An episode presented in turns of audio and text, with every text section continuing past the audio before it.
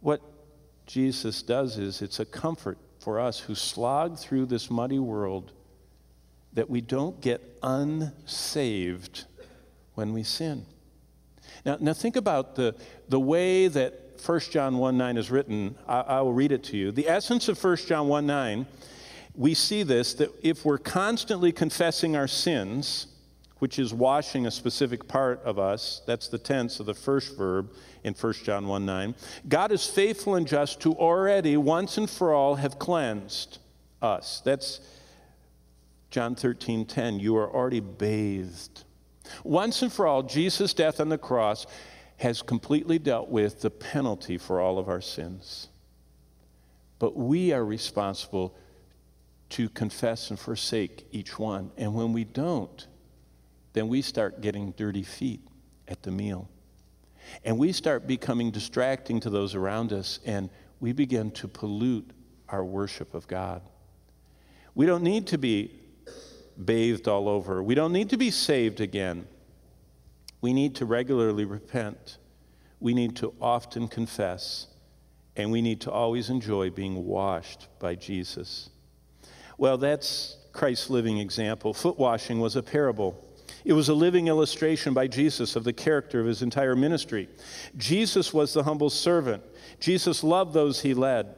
Jesus showed them how he came into the world to be not to be served. He said, I didn't come to be served, I came to serve and to give my life. John 13 beautifully parallels Philippians 2. As Jesus rose from the supper in John 13, Jesus rose from the right hand of his Father to come to us. And then at the Last Supper, Jesus laid aside his garments, as it says in verse 4 of chapter 13, where we are. And Paul said, Christ laid aside his blinding, glorious power of deity he laid aside, he set it aside. Jesus is portraying his humility.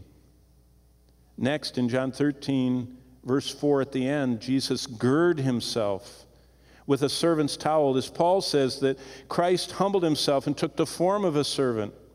And as Jesus poured water in the basin and washed the disciples' feet, so in a few hours, he poured out his blood on the cross as an atoning sacrifice for sin. So, completely, this event in, in John 13 is portraying the entire work of Christ for his disciples.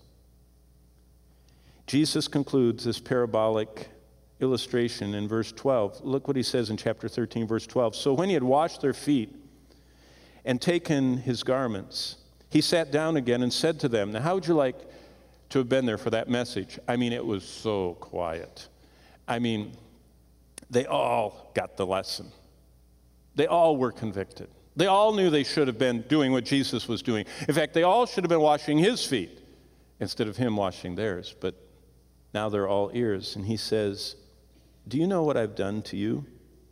Verse 13, You call me teacher and Lord, and you say, Well, for so I am.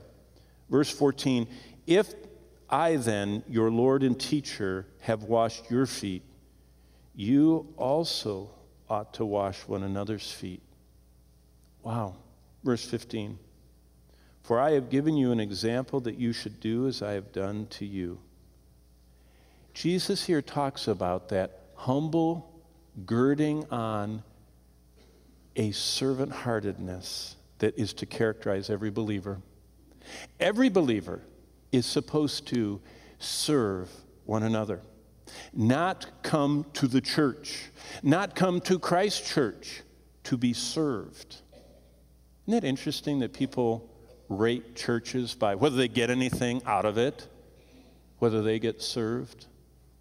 Jesus said, That's not why you come. You come to serve. You come to be like me, to gird on the towel to wash one another's feet, to, to find those believers that are struggling and come alongside of them.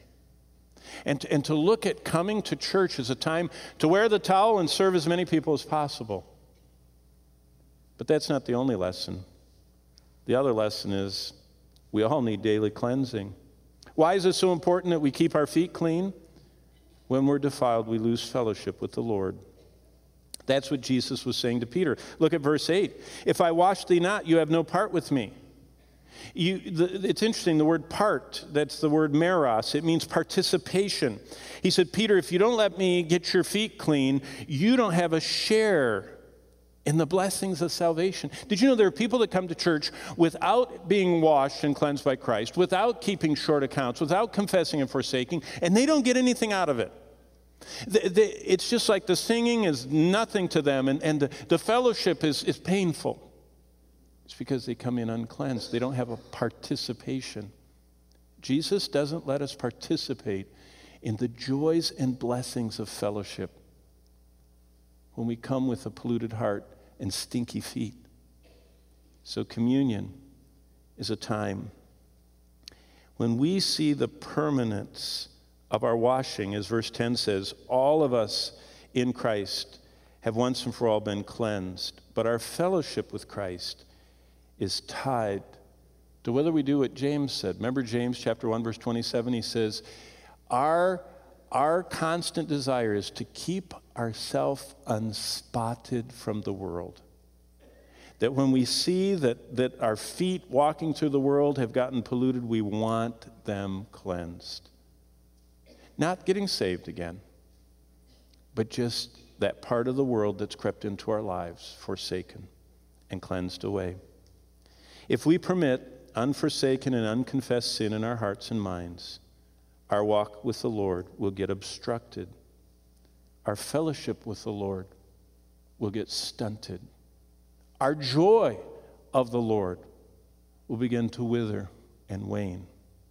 His power will not flow through us. So tonight, we need to ask Jesus to wash us. Now, how do we do that? Look at 1 Corinthians 11, and I'm going to conclude with this. 1 Corinthians 11. Look what Paul said everyone is supposed to do just before they partake in communion. 1 Corinthians 11, starting in verse 27. Whoever therefore eats this bread or drinks this cup, that's what we're going to do in a moment. 1 Corinthians 11, 27 says, in an unworthy manner is guilty of the body and blood of the Lord. No matter what that sounds like to you. It's, not, it's negative no matter how you look at it. So what it's saying is don't, don't partake in an unworthy manner. How do you make sure it's worthy? Look at verse 29 or verse 28. But let a man examine himself, and so let him eat the bread and drink the cup. For he who eats and drinks in an unworthy manner eats and drinks judgment to himself. For this reason, verse 30 many are sick, and many are weak, and many sleep. But look at verse 31. If we would judge ourselves, we would not be judged. Basically, what we're supposed to do before communion is stick our feet out to Jesus and say, I need it. That's examining our hearts to see if there's any unconfessed, unforsaken, uncleansed away by the precious blood of Christ, worldliness in our lives, attitudes, actions, and any type of what Paul called filthiness of the flesh or of the spirit, where we have grieved and quenched the Holy Spirit. So, what we're going to do tonight is, with that picture of Jesus coming around with the basin, he's actually coming around the table tonight. And before we partake, he wants us to bow before Him and say, Wash me.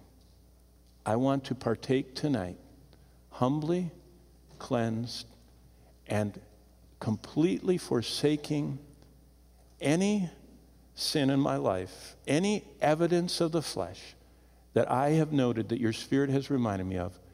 I ask you to cleanse it away now.